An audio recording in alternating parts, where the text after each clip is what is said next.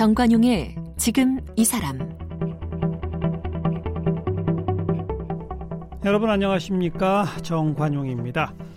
2013년 8월 어, 칠곡군의 한 가정에서 8살 여자아이가 숨지는 사건이 발생했습니다. 부검 결과 사인은 내부 장기 파열이었고요. 이 사망한 소녀의 언니가 자신이 동생을 폭행했다. 이렇게 곧바로 자백했어요. 자, 그런데 재판 과정에서 끔찍한 진실이 드러났습니다. 아, 이 사건의 범인은 피해 소녀의 언니가 아니라 계모였고 이 계모의 자매 학대 정말 상상을 초월했어요. 바로 이 칠곡 계모 아동 학대 사건 이걸 소재로 한 아, 영화가 최근에 개봉돼서 큰 울림을 주고 있어요.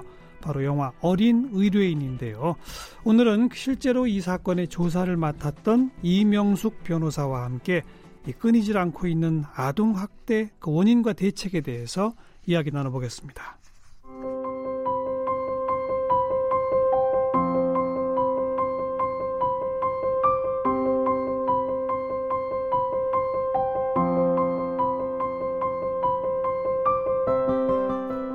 이명숙 변호사는 이화여대 법학과를 졸업한 후 고려대에서 의료 법학 석사 학위를 받았고 이화여대에서 가족법 박사 과정을 수료했습니다.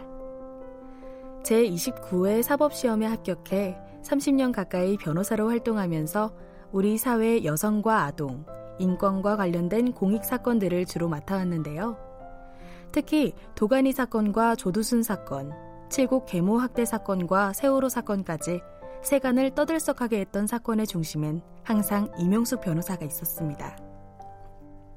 대한변호사협회 부협회장, 한국여성변호사회 회장, 그리고 여성가족부 고문 변호사 등을 역임했고요. 현재 법무법인 나우리 대표 변호사로 아동정책조정위원회 위원과 한국아동학대 예방협회 부회장으로 활동하고 있습니다. 또 그동안 여성가족부 장관 표창과 서울시 여성상 등을 수상했습니다. 네, 이명숙 변호사 오늘 초대했습니다. 어서 오십시오. 네, 안녕하십니까? 네, 영화 어린 의뢰인 때문에 또 모셨습니다. 네. 영화 보셨죠? 네, 네 번 봤습니다. 네 번이나? 아, 시사회를 여러 번 했었어요. 음. 그래서 영화 관계자분들과도 봤고 이 소송 같이 했던 여성 변호사들과도 같이 봤었고 가족들과도 봤고 음. 또이 사건을 실제로 했던 형사님, 뭐 검찰 검사님들, 음, 판사님, 음. 변호사 등등 이 사건과 직접 관계되는 관계자분들과도 보고 네. 이런저런 모임들로 인해서 시사회를 여러 번 했었습니다. 예, 예. 가셔야 하는 시사회. 네. 그 제일 중요한 건 음, 바로 이 피해 아동의 언니. 네. 처음에는 자백했다가 사실은 학대당한 피해자라고 하는 게 드러난. 네. 그 언니도 봤나요? 아, 네, 봤습니다. 어, 지금 몇 살이에요? 지금 고등학생입니다. 고등학생. 네. 아... 많이 자랐죠. 그 뭐라 사, 그러던가요, 영화 보고? 사건 당시 4학년인데 지금 고등학생이 되었고요. 처음에는 우리가 많이 걱정을 했어요. 음. 영화사 관계자 감독님, 대표님 그리고 음. 저희 변호인들이며 걱정을 했었는데 고모님과 상의했더니 오히려 어 나 괜찮다고 내가 직접 봐야지 않겠냐고 아. 라고 해서 같이 봤죠. 지금 고모님하고 사나 봐요? 네. 어. 어 친아버지는 4년 선고받았고 그 당시 같이 살고 있었던 새어머니 계모라고 했죠. 새어머니는 15년을 받고 지금 형 살고 있습니다. 예, 예. 그래서 어그 재판 과정에서 친아버지에 대해서 친권 상실 음. 판결을 받았고 음. 고모님, 고모부님이 친양자 입양을 해서 법률적으로는 네. 어머니 아버지가 되어 그렇죠. 그래서 고모 가족과 같이 살고 있는데 음. 그 가족들과 전부 다 같이 서울에 와서 시사회를 같이 봤었고요. 네. 어, 고모님과 그 언니가 정말 많이 울었어요. 음. 시사회 중에 많이 음. 울고 그리고 나서도 한참 이야기를 했었는데 다 잊혀졌고 그리고 내 안에서 그 온갖 서름이나 아픔이 다 이제는 어, 다 세수가 되었다고 어느 정도 정리가 음. 되었다고 생각했는데 여전히 아픔이 그대로 남아 있다는 걸 알게 됐다. 음. 정말 내 문제를 다시 보게 되고 또 다시 이런 아픔을 가진 아이들이 없게끔 내가 정말 그림 공부 열심히 해서 미대를 가서 미술 치료를 하고 싶다라고 어. 이야기를 했었어요. 아이고 무슨 큰 트라우마로 혹시 또 남지 않을까 우려했는데 아주 힘있게 잘 이겨내고 있군요. 고모님과 고모부님의 헌신적인 사랑이 예, 있고요. 예. 또 사건 당시 저희들 계속 같이 지원했던 신경전식과 음. 선생님이 계십니다. 그 선생님이 지금까지도 수시로 연락하고 전화하고 네, 네. 만나면서 주변에 많은 분들이 도움을 주고 있죠. 그로 인해서 굉장히 밝아졌습니다. 네. 애초에 이걸 소재로 영화를 만들겠습니다라고 하는 것도 우리 이 변사님한테 와서 상의했죠. 그럼요. 여러 번 상의를 했었죠. 근데 그때도 이, 이, 이 해당 가족들의 동의를 얻어야 되는 거 아닌가요? 그럼요. 그죠? 그래서 고모님을 통해서 음. 이런 제안이 왔는데 어떠냐라고 상의를 했었죠. 처음엔 두 군데 영화사에서 제안이 왔었어요. 어. 근데 한 군데는 좀 시도를 하다가 거부를 해서 결국 영화를 안 만드셨고요. 여기는 계속 좀 한 번 더 생각을 해줬으면 좋겠다. 이 사건을 다루는 목적이 또 다른 제2, 제3의 피해자가 생기지 않게 예, 우리가 예. 어떻게 해야 되는지를 같이 생각해보는 사회 음. 경종을 올려주는 영화를 만들고 싶다. 음. 라고 계속 말씀을 하셨고요. 그래서 고모님과 또 이 언니, 살아남은 언니, 언니가 승낙을 했었습니다. 승낙을 했어요? 네, 승낙을 해서 아. 영화 개봉하기 전에 시사회도 같이 했고, 예. 영화도 개봉해서 같이 영화관에 가서도 봤다고 하시더라고요. 아하. 그렇게 승낙을 얻고 영화는 진행된 거죠. 우리 이명숙 변호사 역할을 한 변호사는 뭐 좀 제대로 했나요? 어떻게? 예, 의협심에 불타는 남자 변호사님, 젊은 로스쿨 졸업한 남자 젊은 변호사. 남자 변호사님으로 음. 묘사를 했죠. 네. 제가 소송했던 사건들이 영화로 된 게 들어 있었는데요. 그 나영희 사건, 조두순 사건도 조두순 사건. 소원이네로 음. 했었는데 그것도 실제 제가 영화를 그 나영희 아버님이랑 같이 봤었는데 실제 사건과는 조금 많이 달라요. 많이 다른 것처럼 어차피 픽션이 가미되는 거니까요. 그렇죠. 네, 이 네. 사건도 저를 포함한 여성 변호사회 변호사님들이 소송을 했었는데 남자 변호사님이 음. 하신 걸로 나오고 지역도 실제 발생한 지역과는 전혀 다른 곳이고 또 실제로는 언니와 동생 그리고 또 새어머니의 딸도 있었는데 음. 그 누나와 동생으로만 되어 아. 있고 여러 가지가 실제와는 조금 다르죠. 하지만 아동 학대라고 하는 그럼요. 사건의 실체는 그대로인 거죠. 그렇죠. 학대가 어. 있었고 새어머니가 자신의 범행을 감추기 위해서 계속 탄원서를 쓰게 하고 혹은 너가 했다고 해라라고 음. 해서 그 말대로 내가 음. 죽였습니다. 라고 이야기하게 했고 하는 것들이 결국 그 팩트는 같죠. 네, 네. 처음에 변호사님께서는 어떻게 이 사건을 알게 되시고 맡게 되셨습니까? 처음에는 그냥 그 언니가 자백을 하고 네. 그냥 끝나는 식으로 묻혀 있다가 네. 어쩌다가 진실이 드러나기 시작한 거예요.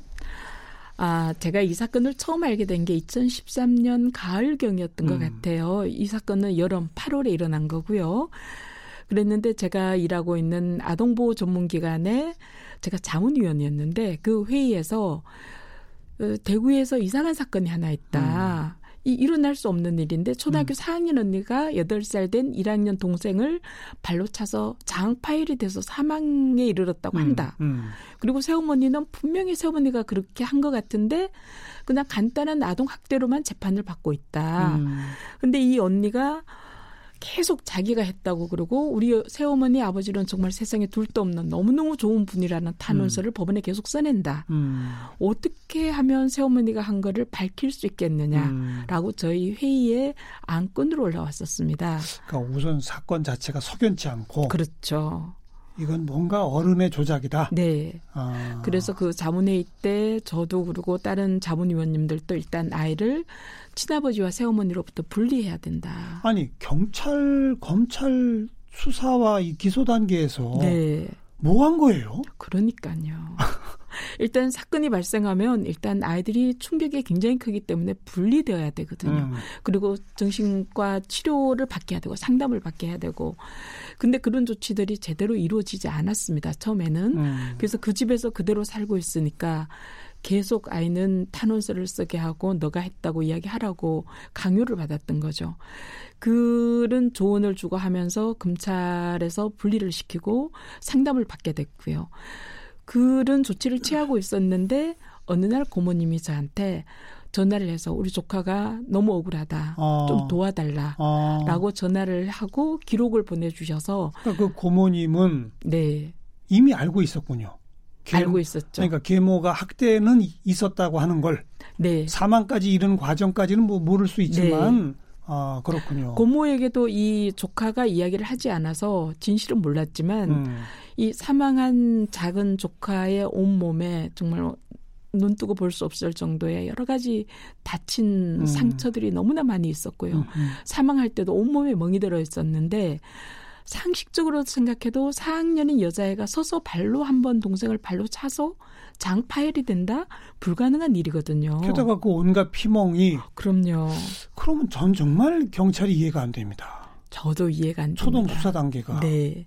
울산 계모 사건도 그랬고 칠곡 계모 사건도 그랬고요. 보면 누가 보더라도 있을 수 없는 일인데 경찰은 음. 피의자가 아니다라고 이야기를 하면 그대로 그냥 진술하고 넘어가고 네. 법원도 검찰도 다 똑같이 그렇게 해서 판결 선고 직전이었거든요. 예. 근데 저희들이 고모님이 도와달라고 해서 기록을 보고 아 이거는 이 언니는 정말 아니다. 음. 이 사건 다시 이야기를 해야 되겠다라고 해서 어 변호인 그 선임계를 제출하고 네. 네. 그리고 결국 언니로부터 사실을 이야기를 듣게 됐고요. 음. 그리고 다시 언니를 법원에 증인으로 신청해서 진실이 음. 밝혀지게 된 거죠. 네. 그리고 그게 재판부가 다 받아들여져서 그렇죠. 계모가 15년형. 네. 근데 이 변호사님은 그것도 약하다라고 보시죠. 네. 아동학대 사건은 저는 우선 칠곡 계모 사건은 살인죄로 보아야 된다고 주장을 했습니다. 어. 이렇게 심하게 때리면 발로 밟고 그러면 이 아이가 사망할지도 모른다. 예. 아이 뭐 죽어도 괜찮아. 라는 생각으로 학대를 했기 때문에 그 당시 그런 가혹한 행위를 했기 때문에 사망이 이른 것이어서 미필적 고의에 의한 살인이 인정돼야 되거든요. 음. 근데 검찰은 저희가 아무리 살인죄로 제명을 바꿔달라고 네. 미필적 고의를 인정하게 해달라고 해도 끝내 제명을 바꾸지 않았고요. 음. 대신 구형을 많이 했습니다. 35년 구형을 했었죠. 어. 그러긴 하지만 상해치사죄로. 상해치사죄로요. 음. 그러긴 하지만 형량은 매우 낮았고요. 많이 안타깝죠. 요 사건 이후에 일부 법이 좀 바뀌지 않았나요? 뭐 특례법이 만들어졌던가요? 네, 아동학대 처벌에 관한 특례법이 만들어졌는데요. 이거는 2013년 12월 31일 날 음. 국회를 통과했었습니다. 그죠. 이건 울산 계모 사건, 칠곡 계모 사건 이 두 가지 사건이 계기가 돼서 예. 아동 학대에 대해서 국민들 여론이 굉장히 들끓고 더 이상 이런 식으로는 안 되겠다. 법도 음. 제도도 강화되어야 그래서 되겠다라고 그 특례법의 주된 만들어졌죠. 내용이 어떤 것들입니까? 신고 의무자가 늘어났고요. 신고 의무자. 아동 학대를 발견하면 바로 신고할 수 있는 예컨대 뭐 학교 선생님, 학교 선생님, 유치원 선생님, 뭐 변호사 같이 상담하는 상담 기관도 그렇고 경찰, 어린이집, 아니, 아니, 저, 저. 경찰, 119, 112 의사, 간호사. 의사 간호사 음. 다 포함되었죠. 이전에도 있었는데 직군이 훨씬 더 넓어졌고요. 음, 그리고 또 형량도 훨씬 더 높아졌습니다. 사형까지 가능할 수 있게. 네. 그리고 네. 어 학대받는 아이들을 위한 변호인 조력제도 음, 이또 생기고 여러 가지 제도들이 많이 보완이 됐죠. 네. 이 법이 만들어지고도 벌써 6년, 5년, 네. 6년 흘렀습니다. 네. 통계상으로는 어때요? 아동 학대 사건이 줄어들고 있어요. 늘어나고 있어요. 통계상으로는 훨씬 더 많아지고 있죠. 아이고. 법이 강화되고 신고 의무자들이 좀 인식이 달라지고 하면서 더 많이 노출된 것에 불과하지 네. 이전에는 없었던 사건이 갑자기 늘어난 것은 아니거든요. 그러니까 어, 법 때문에 드러나는 게 늘어났다. 네, 절대적으로 늘어나고 있다라고 말할 수 있을지 없을지는 아닙니다. 모르- 암수 범죄가 많이 외부에 노출이 된 거죠. 노출되기 시작한 네. 거다. 그리고 오히려 학대하는 정도는 이전보다는 좀 줄어들었을 겁니다. 음. 아동 학대에 대해서 워낙 언론에서도 많이 이야기를 예, 하고 예. 경각심이 많이 고취되고 있어서 학대는 전체적으로는 줄어들지만 노출되는 것은 이전에 비해서는 훨씬 더 많아지기 때문에 네. 그냥 느끼기로는 아동 학대가 많이 늘어났나라고 생각하는 거죠. 그러니까 어찌 뭐 이걸 반갑다고 말할 수는 네. 없습니다만 어찌 됐건 전체적으로 아동 학대는 좀 줄어들 거다. 줄어들고 있다. 이건 실제로는 좋은 현상이고 네, 그다음 자꾸 드러난다. 네. 이것도 좋은 현상이죠. 그럼요. 자꾸 드러나야죠. 그럼요. 그래야 더 획기적으로 줄일 수가 있죠. 네, 네, 네. 근데 대부분의 가해자가 친부모죠. 네, 80% 이상이 친부모입니다. 조금 아까 우리가 뭐 계모 사건, 계모 네, 사건 네. 그러다 보니까 계모만 문제라고 오해할 수 있는데 전혀 그게 아니죠. 계모는 10%가 안 됩니다. 4% 그러니까요. 정도이고요. 음. 실제로는 친엄마, 친아버지에 의한 한 가정 내에서 일어나는 범죄가 훨씬 더 많습니다. 그죠. 흔히 어린이집 같은 학교나 유치원, 어린이집 아동 학대도 많다고 생각하는데요. 예, 예. 그 또한 가정 내에서 일어나는 친부모에 의한 학대에 비하면 아주 적은 숫자죠. 그렇죠. 네. 그 근절되지 않는 제일 핵심 원인이 어디 있다고 생각하세요? 일단 아동 학대에 대한 인식이 아직은 낮지 않을까. 음. 아동 학대, 가정 폭력에 대해서 우리나라가 그동안 내 새끼 내 맘대로 하는데 내 마누라 내 맘대로 하는데라는 생각 때문에 게다가 버릇 고치려고 그럼요. 훈계하는 건데. 사랑의 매라는 이름으로 아, 많이 하죠. 근데 음, 다른 나라에서 영국이나 스웨덴 같은 지금 50개국이 넘는 나라에서는 일체 체벌을 못하게 하고 학대를 못하게 하고 있습니다. 네. 이 네. 나라 어린아이들 전혀 맞지 않아도 잘 자라고 있거든요. 음, 꼭 때려야만 잘 자라는 건 아니고 우리나라에서도 한 번도 맞지 않고 잘 자란 성인들도 많고 그렇게 예. 자라고 있는 아이들도 지금도 많습니다. 예. 그 바로 그 전통적으로 아 이거 왜 전통이라고 말하기도 참 뭐합니다만 예로부터 내 자식 내 마음대로 네. 그리고 버릇 갖추려고 네 이 인식을 어떻게 하면 바꿀 수 있을까요?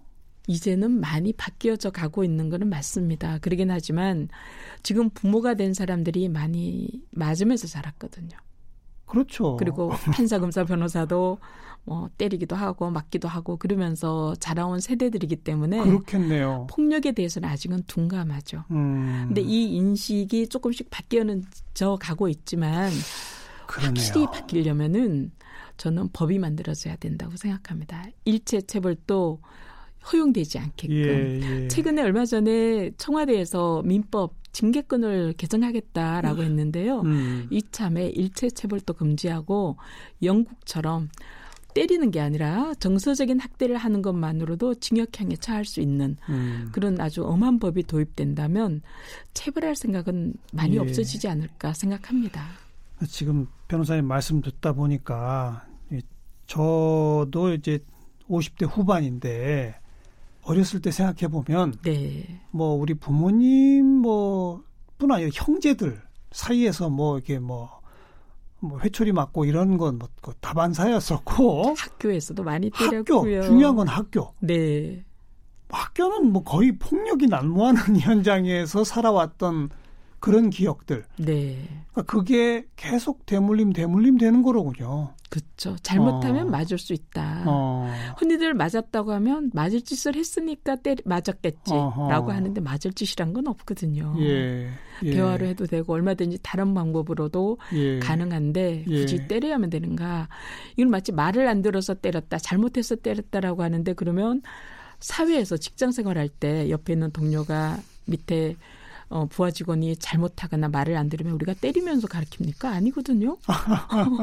그처럼 그랬다가 큰일 나죠. 그럼요. 가정도 작은 사회라고 생각을 하면 음. 함부로 때리거나 하는 것은 없어질 수 있다고 생각합니다. 그리고 기본적으로 그 출발은 어린 아이, 아동도 하나의 인격체로 그럼요. 라- 바라보는 인권 의식의 부재 네. 이게 아닌가 싶어요. 그럼요. 작지만 하나의 독립적인 인격체다. 음, 그리고 그 아이도 생각을 가지고 있고 관련해서 의견을 조율하고 또 상의하고 왜 그런지에 대해서 이야기를 하고 이렇게 하면 왜 안 되는지에 대해서 예, 조근조근 이야기를 하면 되지 않을까. 예, 예. 아, 외국은 그렇게 하고 있거든요. 예. 물론 뭐 미국이나 영국이나 스웨덴도 때리는 부모들이 있게 마련이지만 음, 대부분의 사람들이 때리지 않고 인격을 존중하면서 살고 있거든요. 우리도 이제는 그런 문화가 도입돼야 된다고 생각합니다. 우리나라에만 있는 사실은 완전히 잘못된 용어 네. 동반 자살. 네. 그거는 자녀 살해 후 살인이죠. 살해 네. 후 자살인 거지. 그럼요. 그걸 왜 동반 자살이라고 부르느냐? 그, 그 얘기야말로 자녀를 자기 소유물로 인- 봐서 네. 하나의 인격체가 아니라 내 마음대로 할 수 있는 그 잘못된 용어의 핵심 아닙니까? 그렇죠. 동반자살이라는 단어 자체가 없어져야 없어져야 되는 되죠. 거고요. 네. 어. 이 말씀하신 대로 서구도 바로 그런 문화가 만들어지기까지는 강력한 처벌을 가능하도록 한 법들이 있었다. 그럼요. 그리고 강력한 처벌이 있었고 학대가 있으면 바로 아이들을 분리시켜서 분리시키고. 친권 상실시키고 예. 어, 다른 양부모 구하고 그런 제도를 도입했었는데 네. 서구에서조차 요즘은 바로 격리시키는 게 능사가 아니다. 음. 이 폭력 성향이 있는 부모를 교육하는 바꾸고, 거. 예, 어. 교육하고 바꾸고 원 가정이 주변에 할머니, 할아버지, 삼촌, 고모, 이모 그런 가족 가족 구성원들이 같이 상의하면서 어, 어떻게 해야 학대를 고치고 학대하지 않고 학대하는 원인이 뭔지를 찾고 문제를 해결하게끔 도와주는 그런 제도로 많이 바뀌어 가고 있습니다. 이제는. 근데 이제 그건 정말 인권 선진국 수준이고 네. 우리는 아직은 거기까지는 우리는 못 가고. 빨리 분리부터 해야죠. 그럼요. 요즘은 우리 분리도 약하죠. 아직은요. 아직은 여전히 학대 행위를 하더라도 그대로 그냥 부모랑 같이 있는 경우들이 많죠. 그렇죠. 대표적인 경우가 몇 달 전에 있었던 제주도에서 이 칠곡 사건과 거의 흡사한 사건이 발생했어요. 삼남매 중에 막내가 사망을 했어요. 어. 학대당한 친구는 어린이집 쌤이나 병원 의사 쌤이 신고를 했거든요. 어. 병원이나 여러 군데서 많이 나타나는데 이 유일한 목격자이고 증인이 될 수 있는 아이들이 그 부모랑 그대로 살고 있는 거예요. 음. 그래서 격리시켜 달라라고 했더니 이 아이들이랑 할머니가 살게끔 음. 그러면 할머니랑 아이들이 사는 게 격리가 됩니까? 아버지는 할머니를 통해서 계속 이야기하고 음. 수시로 보러 다니고 이러고 있는데요. 그러니까 새어머니는 또 새어머니의 여동생인 이모가 수시로 왔다 갔다 하고 있고 음. 이게 최근에도 격리가 얼른 되지 않고 있는 예. 그런 것을 보여주는 대표적인 예라고 생각합니다. 음.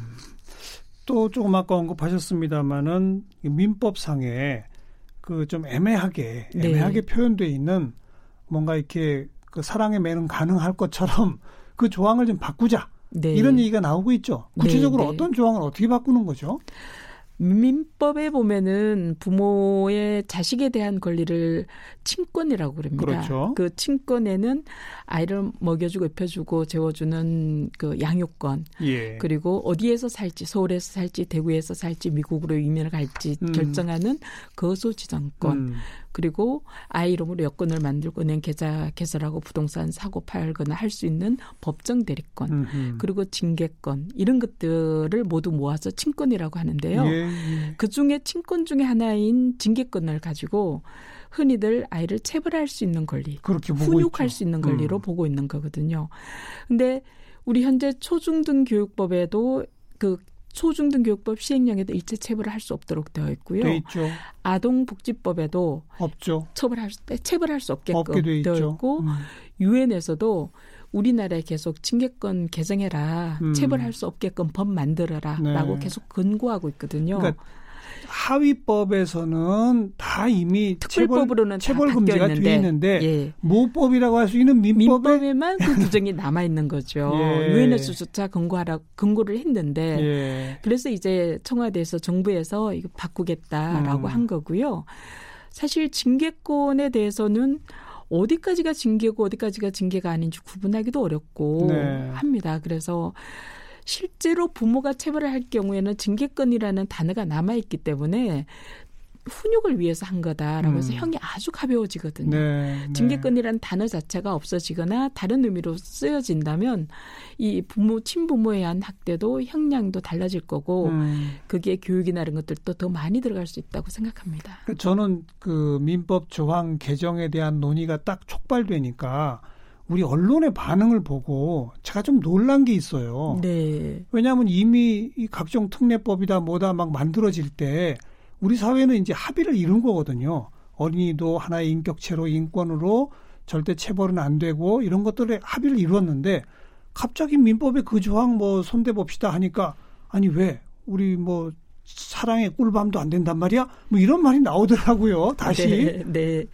항상 무슨 법이나 제도가 바뀌어질 때는 찬반 논의가 있기는 마련이죠. 그렇지만 아동학대 관련해서 특히 민법의 징계권은 개정되기에 충분한 국민들의 법 감정이 성숙되어 있다고 생각합니다. 근데 다시 논의가 뒤로 돌아가 버리는 것 같아서 조금 아쉽더라고요. 네. 네. 그러긴 하지만 이제는 바뀌어져야 되고요. 체벌의 네. 일체 금지돼야 된다라는 음. 생각을 하시는 분도 이전과는 달리 정말 많아져 가고 있습니다. 네. 저도 한 번도 맞지 않고 자랐고 저희 아이들 대학교 졸업하고 대학교 다니고 있지만 저도 때린 적 없거든요. 그래도 잘 자랐거든요. 네. 건강하게. 네. 네. 네. 아마도 이제 대부분의 가정은 다 문제 없어요. 네. 문제는 이제 소수. 그렇죠. 근데 그 소수가 지금까지는 그냥 그 감춰져 있고 안 드러나다가 이젠 하나하나 드러나기 시작했고 사회적 잣대를 들이댑시다 라고 하는 기준이 변화하고 있고 아마 이번 영화도 그런 기준 변화를 더 확고히 하자 이런 취지로 만들어진 거 아닌가 싶어요. 네, 그러긴 한데 저는 대부분의 가정에 아직도 폭력이 남아 있다고 생각합니다. 그래요? 네, 왜냐하면 어. 아 물론 상당수는 괜찮죠. 그러긴 한데 제가 특히 만나는 분들이 이혼 가정이어서 더 그런지 모르지만 가정 내 폭력은 아직 우리 사회에 정말 많이 있습니다. 젊은 세대도요? 3, 40대 부모도? 젊은 세대도요. 그래요? 네, 맞고 자랐기 때문에 아. 자기 아이들에게 함부로 욕하고 아. 함부로 던지고 때리고 이런 것들이 의외로 젊은 세대들도 그래요. 아직 많아서 네. 제가 이렇게 쉽게 만난다라는 것은 우리 사회에 아직도 많은 수가 그러고 있다는 거거든요. 음.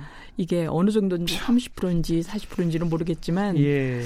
아직은 좀 더 인식이 많이 바뀌어야 되고요. 폭력에 대한 체감 온도가 바뀌어져야 된다고 생각합니다. 음. 그리고 언급하신 것처럼 판사가 맞고 자란 사람이면 형량이 낮아집니까? 아무래도 둔감해질 수 있죠. 검사도 맞고 자랐으면 구형량이 낮아집니까? 그럼요. 그럴 수밖에 그래요? 없죠. 제가 그 어머니가 골프채로 때려서 어. 어머니를 살해한 아들이 있었어요. 예, 전교 예. 1등한데 전국 2등 하라고 해서 예, 예 어머니를 예. 살해하고 시신과 8개월 동안 살았던 학생이 있었는데요. 예, 그 사건을 어 법원에서 재판을 할 때 담당 검사님이 골프채로 맞았다고 하니까 그 거짓말이라고 골프채로 때리면 죽는다고 바로 죽는다고 어. 떻게 100대 이상을 맞고 살아 있을 수 있냐라고 어. 했더니 그 학생이 검사님 맞아봤냐고 어. 나는 맞고 살았다고 지금 골프채 갖고 와서 나 여기 나를 내가 여기 누워 있을 테니까 어. 엎드릴 테니까 어. 나를 때리라고 안 죽는다고 네, 네. 라고 정말 굉장히 강하게 음. 이렇게 항의를 한 거를 본 적이 있는데요. 음, 음. 맞아보지 않은 사람은 그 감정을 잘 모르고요. 음. 자, 꽃으로도 때리지 마라 이 말이 떠오르네요. 음. 이명숙 변호사 함께 만났습니다. 고맙습니다. 감사합니다.